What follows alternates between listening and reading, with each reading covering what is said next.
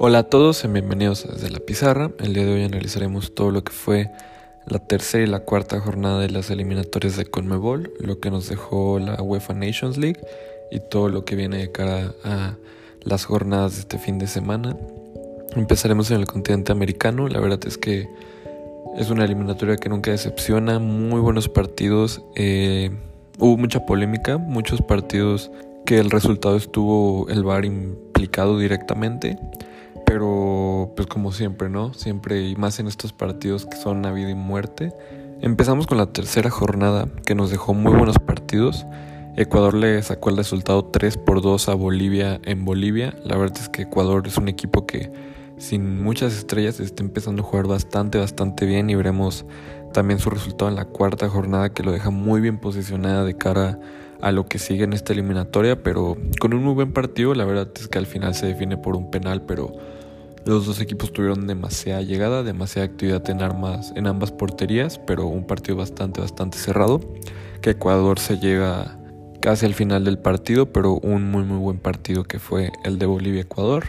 Después Argentina empata uno por uno contra Paraguay, bastante cerrado el partido igual, el equipo paraguayo se logra poner al frente con un penal en mi opinión bien marcado, después el equipo argentino logra empatar y de ahí en fuera la verdad es que el equipo paraguayo ya no buscó más. Eh, era un muy buen resultado ya que se consiguió en Argentina. Entonces un uno por uno para Paraguay estaba bastante bien. Se cerró atrás, aguantó el resultado y se llevó un punto de Argentina. Chile logró ganarle 2 por 0 a Perú. Un partido que de igual forma el Bar estuvo bastante involucrado, mucha polémica, pero el equipo chileno se, se está notando muy fuerte. La verdad es que es un equipo con muchos jugadores que es de esos planteles que es difícil formar una convocatoria por tantos jugadores de tan buen nivel que tienen.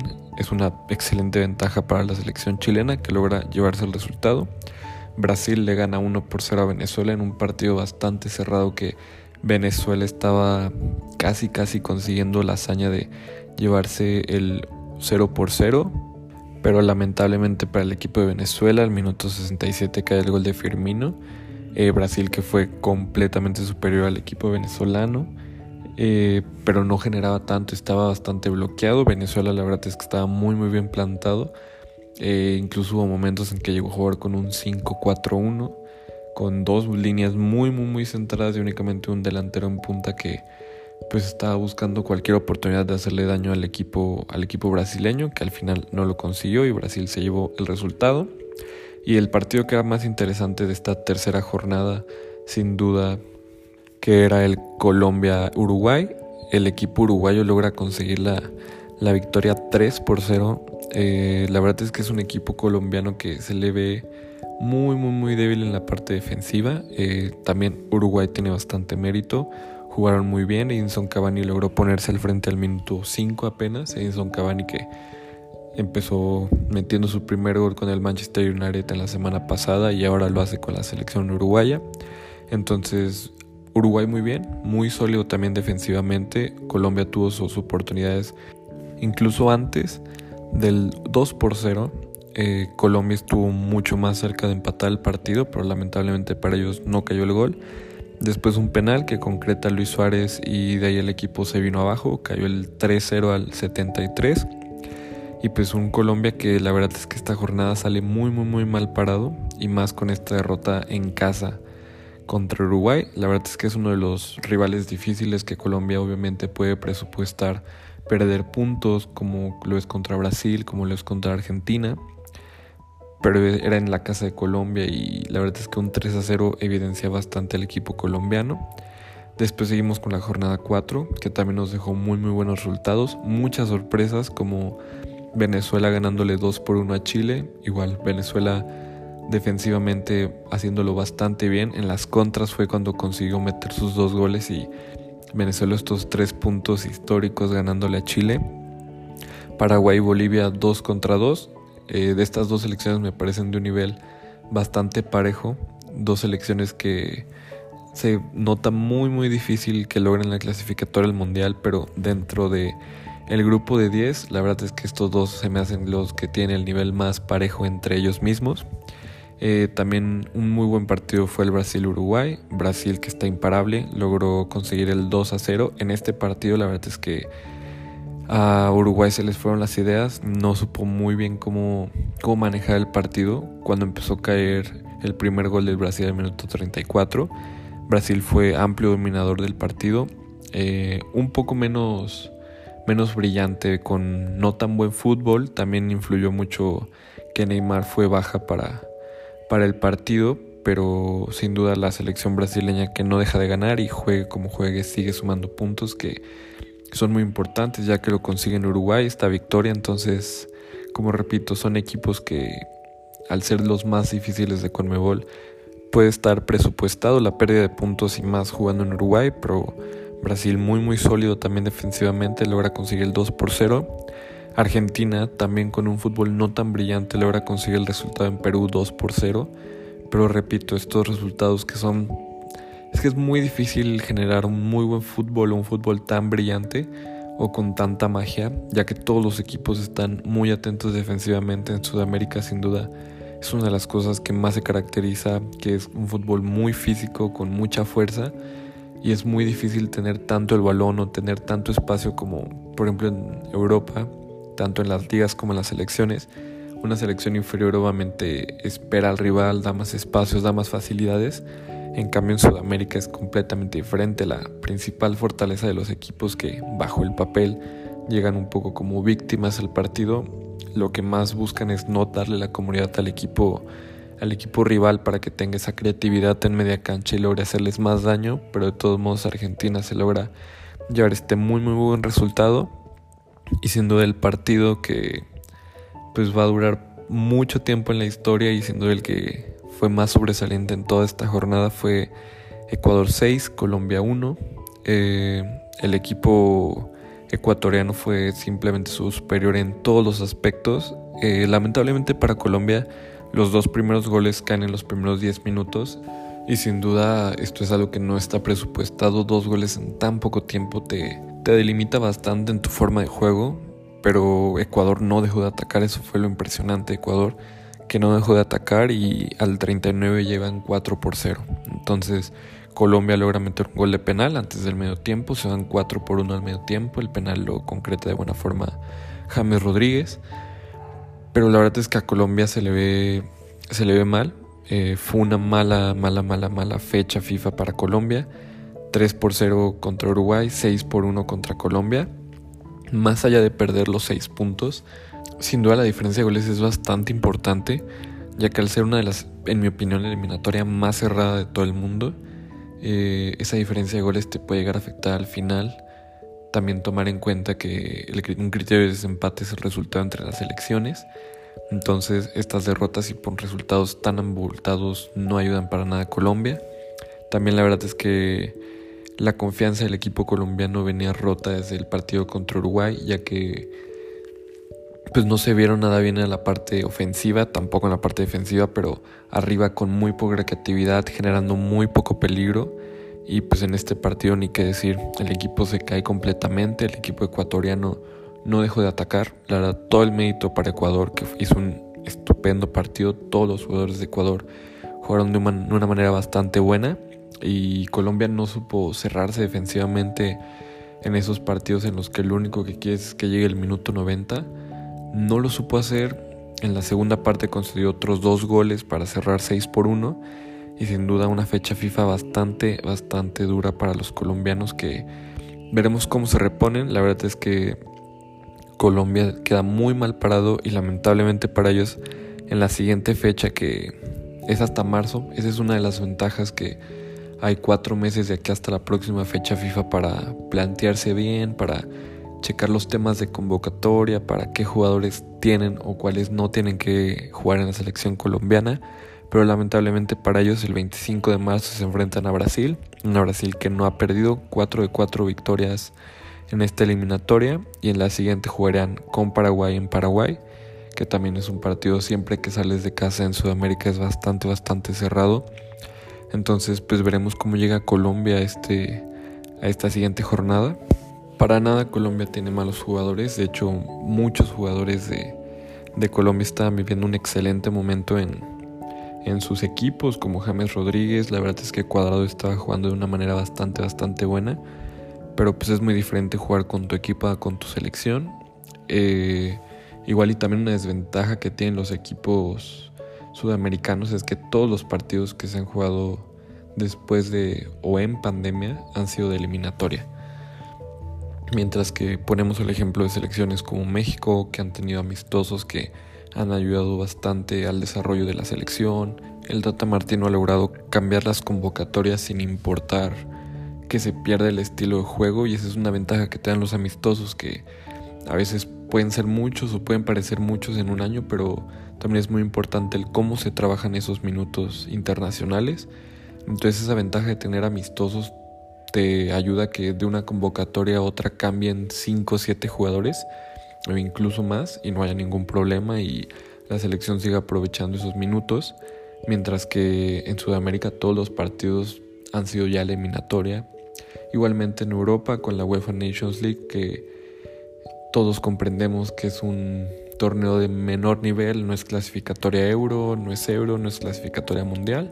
Entonces en estos partidos también las selecciones aprovechan para debutar jugadores, para probar cosas nuevas. Obviamente es un compromiso internacional oficial que no se debe de tomar con menos respeto, con menos presencia, pero sí ayuda que al no ser de tanta exigencia logres variar un poco las alineaciones, pero sin duda los equipos sudamericanos tienen esa desventaja enorme de no poder, aunque sea experimentar, ya que ya es un partido de vida o muerte el siguiente y veremos cómo se repone la selección colombiana a, estos dos muy malos resultados. También a tomar en cuenta que en la jornada 5 Uruguay visita Argentina, también es un partido bastante a llamar la atención. En la jornada 6 el partido que obviamente más llama la atención es el Brasil-Argentina. Ambos equipos, al menos en las cuatro jornadas que van bien de manera invicta. Eh, a diferencia de Brasil, Argentina tres victorias, un empate, pero sin duda un Brasil-Argentina siempre va a llamar la atención. Veremos cómo llegan ambas selecciones, cómo llegan las convocatorias.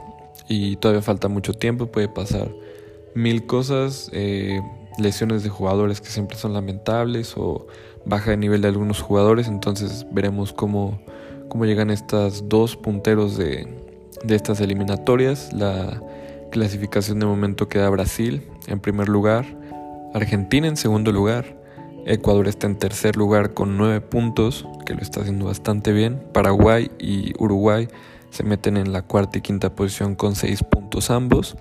Chile lo sigue con 4 puntos en sexta posición. Después Colombia en séptimo lugar con 4 puntos igual. Venezuela en octavo lugar con 3 puntos y Perú y Bolivia únicamente con un punto.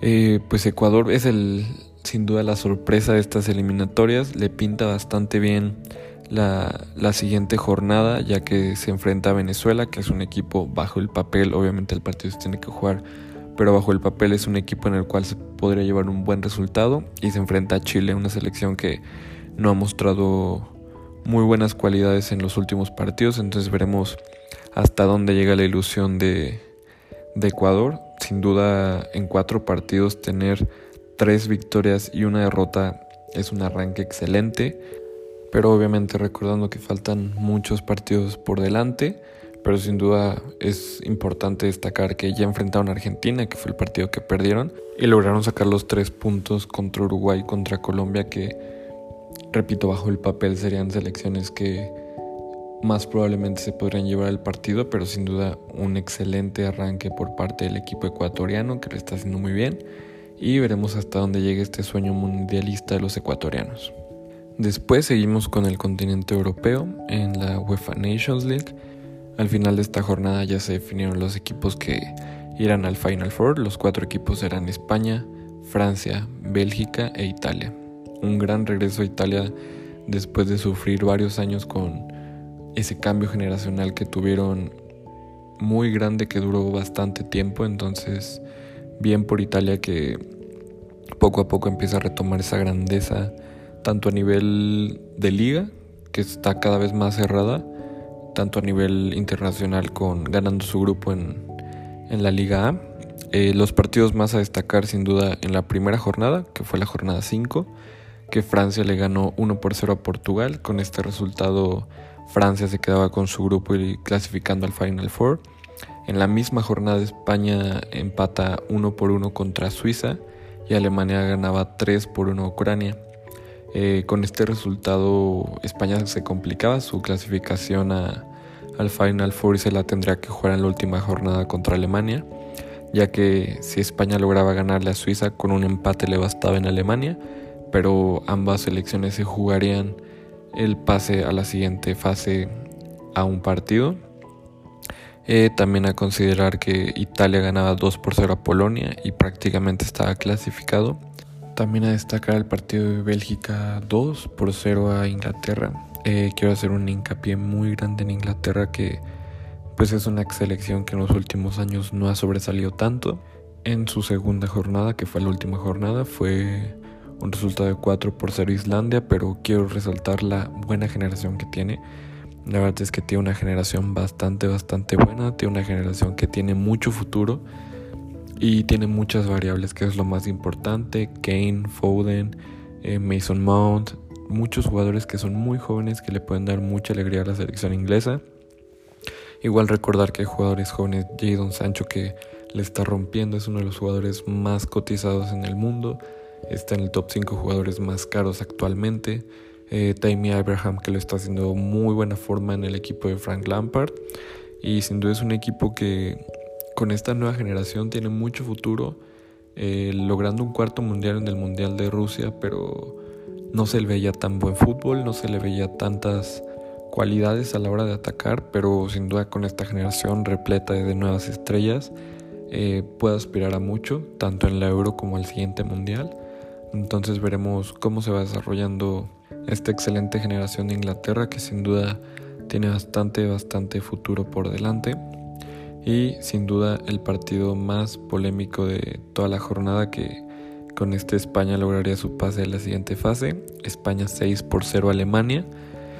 Eh, la verdad es que en mi opinión yo esperaba que Alemania ganara sin ningún problema, ya que España venía jugando no mal, pero sí estaba batallando bastante con el gol. Se criticaba mucho que, obviamente sin hacer comparaciones, pero se criticaba mucho que no se tenía un 9 como los ha tenido grandes nueve la selección española, como en su tiempo David El Guajevilla era el nueve titular de la selección española, era inamovible, era una garantía de goles, en su tiempo lo fue Fernando Torres, también garantía de goles, un nueve que nadie lo movía, y en esta generación le costaba más. La verdad es que costaba mucho, mucho, mucho meter gol. Eh, se vio en el partido de Suiza que un partido que lo tenían dominados, pero simplemente el gol no cayó. Y en este partido fue muy diferente. El equipo español se vio muy buenas formas. La verdad es que el primer gol de Álvaro Morata en el minuto 17 abre completamente el partido. Estaba haciendo un partido parejo, la verdad. Eh, no habían tenido grandes oportunidades ambos equipos. Pero sin duda después de ahí Alemania no supo cómo reaccionar. Y yo digo que un muy muy buen acierto de España es que no dejó de atacar. En ningún momento ni se conformó con el resultado, ni se echaron para atrás, ni mucho menos hubo desconcentraciones, ya que apenas era el 1 por 0. Entonces no dejaron de atacar, no dejaron de atacar hasta el punto de que cayeron otros 5 goles. Una Alemania muy perdida. Eh, Tony Kroos lo dice al final del partido que no se encontraron en la cancha. También gran parte fue que España no les prestó el balón. España recuperaba el balón bastante, bastante, bastante rápido después de una pérdida o de un tiro de que Alemania intentara salir con el balón con el balón jugando y sin duda de los mejores jugadores del partido en mi opinión fue Rodri en el centro de la cancha recuperando muchos balones, aportando mucho tanto ofensiva como defensivamente en la recuperación. Defensivamente no hubo tanto ataque, pero me refiero a lo rápido que recuperaba el balón España. Pero sin duda el jugador del partido fue Ferland Torres con tres goles. Más allá de los tres goles, a mí me un jugador excelente. Eh, que puede dar mucho, mucho en el Manchester City. Sin duda es un jugador que se puede ganar el lugar en cualquier equipo que juegue porque tiene cualidades muy, muy buenas. El desequilibrio que tiene es impresionante y más si le agregas el gol. Entonces me parece un partido redondo de, España. La verdad es que nada que, que reclamarle a Luis Enrique, que venía siendo muy, muy, muy criticado. Y para Alemania la verdad es que al ser la UEFA Nations League es un torneo de menor importancia, no creo que Joaquín Lowe pierda su puesto por esto, se van a mantener en la Liga A. Es un resultado bastante escandaloso, es la primera vez por ejemplo que Manuel Neuer recibe 6 goles en su carrera. Bastante escandaloso el resultado, pero no creo que pase a más, no creo que Alemania cambie de entrenador o se esté planteando un cambio generacional. Eh, Joaquín Lowe está consciente de, de que no hizo las cosas bien, de que a su equipo le faltó reaccionar desde el primer gol, pero no creo que sea de mayor importancia perderse el pase a la Final Four para el equipo alemán, pero sin duda es el partido a destacar en esta jornada que nos dejó el Final Four. Lamentablemente, con todo lo que se viene, el próximo año se disputará la Euro bajo bajo lo planeado. Entonces el Final Four, que serán sin duda muy buenos partidos, eh, son selecciones que tienen muchos jugadores, amplia gama de jugadores para escoger en sus convocatorias. Se disputará hasta finales del el año siguiente, en el mes de noviembre. Nos harán esperar estos partidazos que se vendrán, pero pues preferiblemente la Euro, ¿no? La Euro que ya cerró sus grupos, la Euro que ya cerró a los últimos clasificados. Eh, la verdad es que se viene un torneo bastante, bastante impresionante. Eh, sin duda, el grupo más a destacar y veremos qué es lo que sucede va a ser el de Francia, Alemania, Portugal y Hungría. Hungría que logró su clasificatoria en tiempos extra, pero veremos qué sucede con, con este grupo que es, en mi opinión, el más cerrado. La verdad es que los demás grupo se puede ver bien encaminado cuáles son las dos selecciones que se clasificarán y pues tres selecciones bastante fuertes, posiblemente sea la última Eurocopa de Cristiano Ronaldo. Alemania recordando que en el último torneo oficial, que fue el Mundial de Rusia, no le fue nada bien, quedándose en fase de grupos. Y una Francia que viene con una generación de oro, eh, que no se le acaban los jugadores, como repito, son selecciones que tienen muchas complicaciones para cerrar a los 23 que irán al tener tantos grandes jugadores. Entonces veremos qué pasará en esta, en esta Eurocopa que se disputará en el mes de agosto. Entonces esperaremos con ansias la Eurocopa. Y en noticias de contratos, en noticias de traspasos, sin duda los dos fichajes, los dos jugadores más polémicos en este tema son tanto Lionel Messi como Sergio Ramos. Eh, Sergio Ramos sufrió una pequeña lesión con la selección española. El parte médico eh, informa que es una lesión en el bíceps femoral, en la parte de atrás del muslo. Y pues una lesión bastante importante para el equipo del Madrid, ya que se viene la visita al Inter de Milán en Champions, pero eso lo analizaremos en el siguiente podcast. Y en cuanto a tema de contratos, eh, se está rumorando que Sergio Ramos se sentaría a hablar en las próximas semanas con Florentino Pérez. Lo que se rumora es que Florentino Pérez únicamente le ofrecería un contrato de un año y Sergio Ramos buscaría dos. Y igual rumores, eh, se comenta que el Paris Saint Germain le estaría ofreciendo tres años de contrato a Sergio Ramos. es algo que se sabe que posiblemente es el último contrato de Sergio Ramos. Es un jugador ya con una edad bastante considerable, pero es más allá del jugador que es y de su forma física que está al 100%, es el líder del Madrid y en mi opinión sería el error más grande en los últimos años, incluso lo podría por encima de dejar ir a Cristiano Ronaldo, porque Cristiano Ronaldo de los mejores jugadores en la historia del Madrid y todo, pero es un jugador que aporta bastante al ataque, el Madrid ha sufrido bastante en ataque, pero sin Sergio Ramos el Madrid no lo veo. No lo veo clasificándose para nada, compitiendo por nada, porque es el líder y sin duda la defensa se cae de manera impresionante. Eh, entonces veremos qué sucede en las próximas semanas, si se cierra finalmente ese contrato. Recordemos que el día primero de enero los jugadores que se les acabe el contrato pueden negociar directamente con su próximo club o con sus prospectos de club sin necesidad de meter a su club actual, sin necesidad de pagar cláusulas o, dinero en el fichaje, entonces se irían gratis. Y Lionel Messi, Lionel Messi que en mi opinión se empieza a complicar cada vez más. Eh, primero ponía una muy, muy, muy buena sustento que era Bartomeu, que con Bartomeu no se sentía cómodo, siempre hubo roces. En mi opinión es lo peor que puede ser como directiva, si sea tu mejor o tu peor jugador, no puedes confrontar a un jugador, no puedes tenerlo enojado porque pues al fin y al cabo es el que trabaja para ti y es el que va a salir a jugar y es el que está en la cancha, entonces no lo puedes tener enojado y duda el fútbol es un deporte de emociones que si te agarra un buen momento metes 10 goles en 5 partidos, pero si no estás bien anímicamente no vas a dar tu mejor desempeño, así seas Messi, así seas quien seas. Entonces un gran error, Messi se empieza a cansar y después salen unas declaraciones bastante inoportunas por parte del entorno de Griezmann.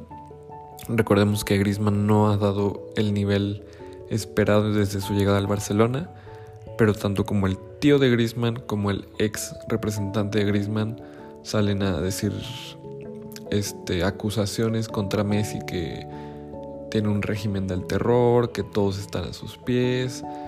La verdad me parecen declaraciones bastante, bastante feas y de mal gusto y más con un compañero de equipo y un compañero de profesión. Me parece horrible lo que hacen y en mi opinión son personas que no deberían de opinar. Es un ex agente y es un familiar entonces no lo deberían de hacer. Eh, sin duda el, ambiente en el vestidor del Barcelona va a estar bastante tenso con estas declaraciones. Y después del parón de selecciones, Messi llega al aeropuerto de, Barcelona y al salir eh, están todos los medios de comunicación, está la prensa, le preguntan sobre qué opina de Griezmann, sobre las declaraciones de su entorno y Messi suelta la frase que sin duda hizo explotar el día de ayer todo el entorno del fútbol. Messi dijo, estoy cansado de ser siempre el problema en los clubes y tiene toda la razón. Messi siempre es el señalado tanto en Argentina como en Barcelona, cuando las cosas van mal, cuando las cosas no salen como, como lo planeado, Messi es el principal señalado y es a lo que empieza a cansar. Y más allá en los últimos 3, 4 años ha sido el más señalado en la plantilla del Barcelona, cuando en mi opinión en los últimos 10, 15 años ha sido el mejor jugador del Barcelona. Entonces, obviamente Messi tiene malos partidos, obviamente Messi tiene malas rachas, refiriéndome a 3, 4 partidos, pero nunca tiene una mala temporada. En cambio hay otros jugadores que sí tienen malas temporadas, que tienen dos temporadas malas seguidas y no son señalados y siguen en el club. Entonces Messi se nota muy muy cansado y el principal club que se habla que puede salir es el Manchester City y decían que había dos pasos, obviamente rumores, que Messi en su entorno había hablado que había dos principales, por así decirlo, cláusulas para que fichara con el Manchester City. La primera sería la renovación de Pep Guardiola, que le quedaba solamente este año y Pep ha renovado un año con opción a otro más, que sería hasta 2023. Y el siguiente sería la renovación del Kun Agüero. Su compañero eh, tienen, es padrino de su hijo, entonces es una relación bastante, bastante buena con el Kun. También el Kun saldría gratis el, en enero prácticamente si no renueva. También es un jugador que se le acaba el contrato. Entonces veremos qué pasa. La verdad es que siento a Messi muy muy cansado eh, vuelvo a hacer hincapié en que a mí el fútbol me parece un fútbol de emociones, de ánimo, de momentos y Messi no se está sintiendo cómodo. Entonces veremos si forzará su salida, si se sentará a hablar con el presidente, que de momento no hay presidente, pero veremos qué pasa. Un mes y medio es lo que le queda a estas novelas, tanto la de Ramos como la de El Kun y la de Messi, eh, entre otros jugadores que le quedan únicamente este año de contrato y pues veremos qué pasa. en mi opinión, Sergio Ramos está más cerca de Messi de quedarse, pero todo puede pasar, es fútbol.